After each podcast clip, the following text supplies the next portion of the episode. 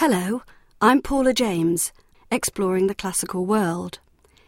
I shall be taking a closer look at Catullus. During our discussions, you'll hear readings in Latin by Martin Thorpe and in English translation by Leighton Pugh. To get an idea about combining emotional response to Catullus's poetry with a learned look at how the poetry works, how it was received in its own day, and what it tells us about the poet's world, we went to Reading to record an interview with OU PhD student Kate Hammond. Kate handed over her babies, twin girls, to her husband David and talked to us about her personal and academic relationship with Catullus. I began by asking Kate to tell us about her personal journey in Catullan studies over the years and how her acquaintance with the poet started. Well, I've been studying Catullus all my life, really. It started with O and A levels back at school when I read the love poetry and the occasional poems.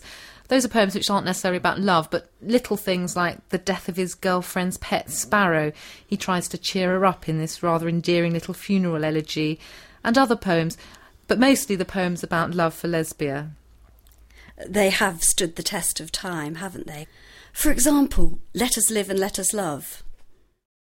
vivamus mea lespia atquamemus, Roma res senum severiorum omnes unios aestimemus assis. Soles occedere et redire possunt, nobis cum semel occedet brevis lux, nox est perpetua una dormienda. Dami basia mille dein decentum, dein mil altera, dein secunda centum, dein dusqualtera mille, dein decentum, dein cum milia multa feceremus conturbabimus illa, ne sciamus, aut nequis malos in videre possit, cum tantum sciat esse basiorum. My Lesbia, let us live and love and not care twopence for old men who sermonize and disapprove. Suns when they sink and rise again, but we, when our brief light has shone, must sleep the long night on and on. Kiss me, a thousand kisses, then a hundred more, and now a second thousand and hundred, and now still hundreds and thousands more, until the thousand thousands can't be reckoned, and we've lost track of the amount, and nobody can work us ill with the evil eye by keeping count. At that point, I was taking very much a formalist approach. I suppose I'd define that as studying literature very much for its own sake, using the poem itself and not really going beyond it. I was happy to read poems just as love poems without really knowing much of the context. And Catullus is a rich source here. For instance, the kisses which appear in Let Us Live and Let Us Love are taken up in poem 7.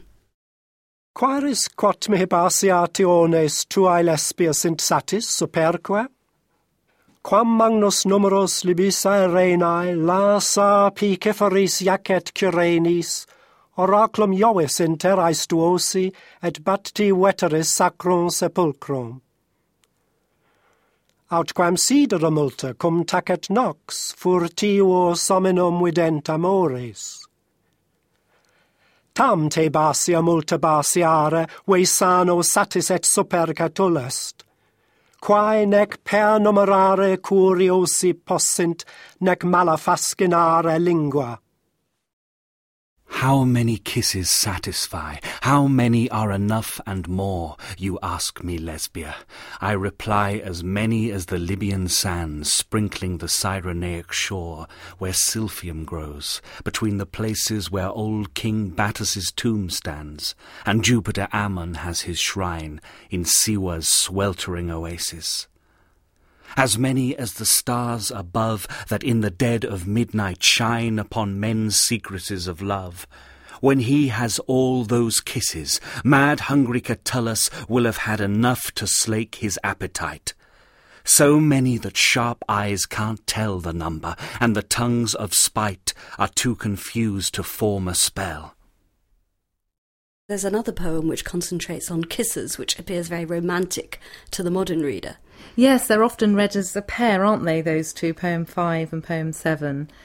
both of them, I think, I mean, at this point, I'd be thinking about the challenges they were making to the standard Roman viewpoint of what life should be about. Life then was meant to be about duty to your country. And here you've got Catullus, he's got lack of respect for age, he talks about severe old men, he wants love, not duty, and it's a pretty decadent lifestyle he's describing, kissing all the time, not going off and doing military exploits for your country. And it's the style of the relationship as well. I mean, a Roman man was just meant to have sex and move on, really, with a woman, but this is reciprocal affection. He's talking about kisses and a life together, loving each other. So, completely different, really, to anything I'd read before in Latin. And then as well, it's it's not a gather ye rosebuds while ye may poem, sort of an unwilling virgin having to be wooed over quickly. It's much more of a long term idea. He wants our brief lives to be in the way we want them, not how other people say, not what tradition dictates to us. It seems to me you were already putting the poems in a context, or at least contrasting what they might mean to us now, what they meant in the Roman context, in fact. So things were changing. Your academic relationship with Catullus seemed to be progressing as you studied the poet at university. Yes, I mean, obviously, I was still very keen on the love side. As a 18 to 21 year old, I was actually, you know, sometimes adapting his poems myself and my own poetry. I mean, a one sided love affair is ideal for a student, isn't it? You know, unrequited love. Even in poem five, you can almost hear Lesbia saying, How many kisses do you want? She's very much the person who's ruling it, but he's driving the relationship. And then for me as a woman, Catullus actually often takes the woman's side, so it's absolutely perfect for me to use in my own poetry because he adopts the female role. Poem 11, which I just paraphrase the last verse, he says, desperately sad, last few lines, Don't look back to my love as you did before, that's fallen through your fault, just like a flower at the edge of a field after it's been touched by a plough running over it. I mean, what an image of him as a flower cut down by this female plough, which of course is a male metaphor, really, but he's reversed them. So, very interesting. There seems to be an awful lot there, as you say the sexual metaphor of ploughing is the metaphor that one attaches to the male. He's the plough, ploughing the field of the woman. But also, it has almost a, a, tragic timbre to me, because this is a very epic simile which we've met when looking at the works of Homer about the hero cut down in his prime by the plough when he's been slaughtered by his opponent in the Trojan War. So yes. there's plenty going on here. Yes, and I think that's the thing. Once you get to university, you read so much more and I mean, I started to go beyond my Fordyce edition, which I had at school and at university. But even then, I remember if we had a poem to study which was not in the Fordyce text, we didn't have another text to read. We had a photocopy of something, no commentary. I mean, this is the late 80s I'm talking about. So you really didn't get to see some of Catullus, but this is when I did. And these were poems on Caesar, Caelius, Mamurra, Memmius, Vatinius, Clodius, key names of the Republic of Rome. And suddenly these were beginning open to me because these were the, the naughty poems that I wasn't allowed to read earlier. And these were the poems with, at university I could study much more in context because I knew a bit more about Republican Rome to fit them in. And I also wanted to know about that woman, this Lesbia woman. What sort of a woman lies behind that mask? Now, at the same time as I'm reading Catullus, I'm also now at university reading lots of other things, including some speeches of Cicero. And one of those is the Pro Caelio, the defence of Caelius. And this is really interesting because it has a character assassination, really wicked of Cicero, but brilliant to read, of a sister of Clodius. Now, she's the wife of Metellus Celer, the consul of 60. So this could be Catullus's girlfriend, and we've got a whole speech of Cicero talking about her there's two other sisters it could possibly be, but really this one does fit best. And then I started to think, well, what's Catullus doing going out with the sister of Clodius? And more to the point, what's she doing going out with him? She's the Jackie Kennedy or the Hillary Clinton, even, of her day. And what's she seeing in Catullus? Yes, what might someone like Catullus have to offer Clodia?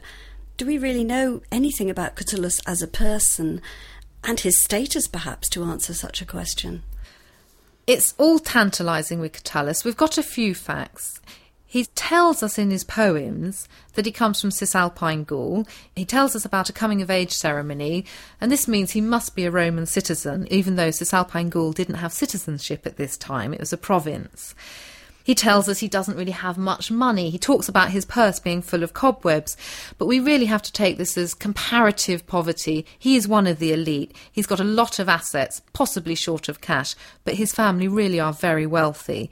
We know this as well because Caesar was dining regularly with his father, presumably back in Cisalpine Gaul, where Caesar had been governor. All his friends were of the elite, and his education included rhetoric, and he shows in his poems that he has an intimate knowledge of Greek literature. That's not a cheap education that he's had. He also tells us that he comes back from Bithynia on a sort of grand tour of all the Asian towns, and all this at his own expense. That wouldn't have been cheap either. Can I pick up on this fact about uh, Cisalpine Gaul? You've mentioned it's a province, it doesn't have citizenship, but there seem to be plenty of citizens around. It's called Gallia Togata because of the number of them. So it has colonies, and, and the elite presumably have citizenship. I know this is a complicated area, and that Colin Andrews has raised some of these things in his block, but perhaps you could explain further, Kate. Yes, well, he mentions Verona itself as a colony, so we know his hometown had citizenship for its elite, at least for the magistrates. In some of the essays in the course are things like the voting assemblies. We've gone through the different voting assemblies, and one of them is where the rural tribes would have voted. Cisalpine magistrates would have been entered into those 31 rural tribes. And if you've got some impact on a rural tribe, you can have an impact in Rome.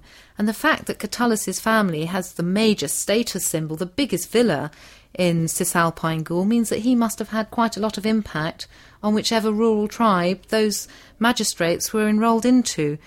We also know his family was senatorial by the time of Augustus and consular under Tiberius, so there was clearly money enough there to support a political career. Now, this is interesting because Catullus wasn't holding political office, and there we are characterising him very much as somebody who wrote love poetry and was a man of leisure rather than a man of, of labour or duty. Um, can you tell us a bit more about what Catullus might have been doing? Is he networking? Yes, and we have to remember Catullus is only young at this point. We don't know precisely how young because his dates aren't certain. But he's doing all the right things for a young political man. He's getting a name for himself, as you're mentioning, through his poetry, and he tells us in his poems that he went on a tour of duty with a governor. And perhaps if he had not died young, as we know, he could have gone on for office. We have to remember he's a new man, a novus homo, and he wouldn't necessarily have got office at the earliest point.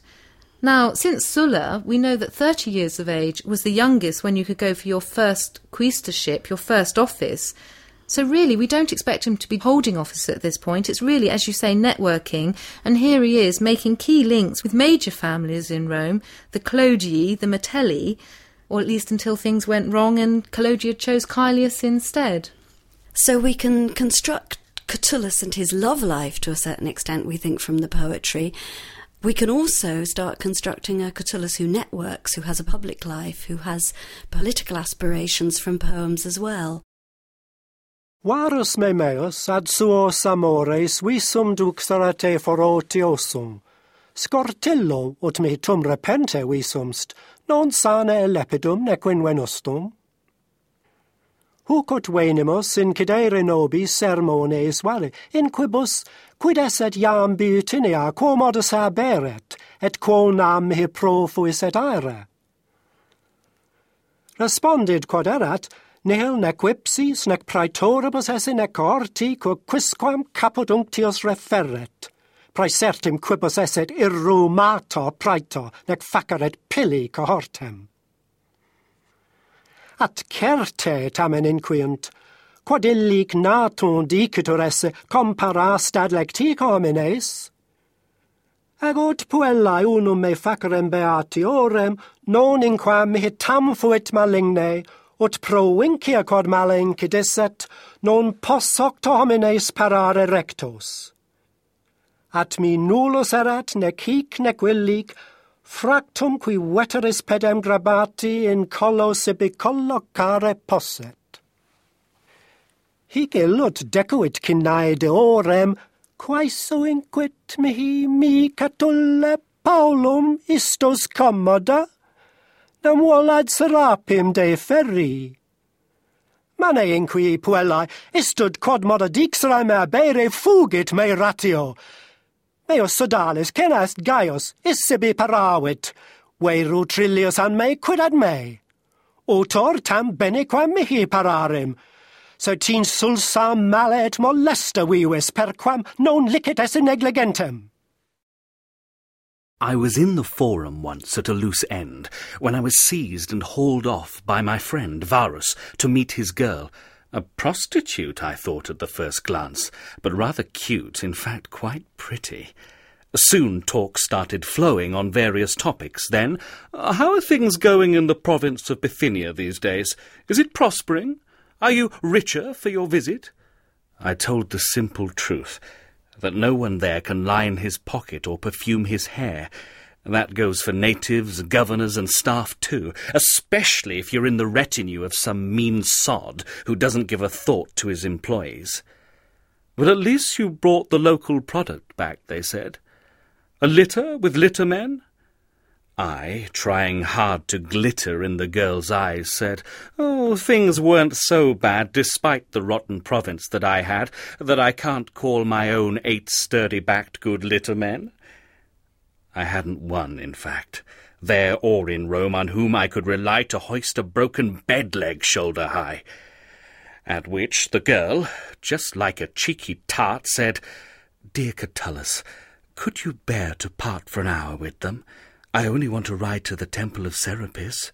Uh, steady, I cried. I, I meant to say, well, uh, strictly, I was wrong to call them my slaves. Actually, they belong to uh, a friend of mine who purchased them. That is, to Gaius Cinna. anyway, mine or his, it's all the same to me. I have the loan. I use them just as though they were my own. But you're a tactless nuisance. It's absurd to take a man up on a casual word.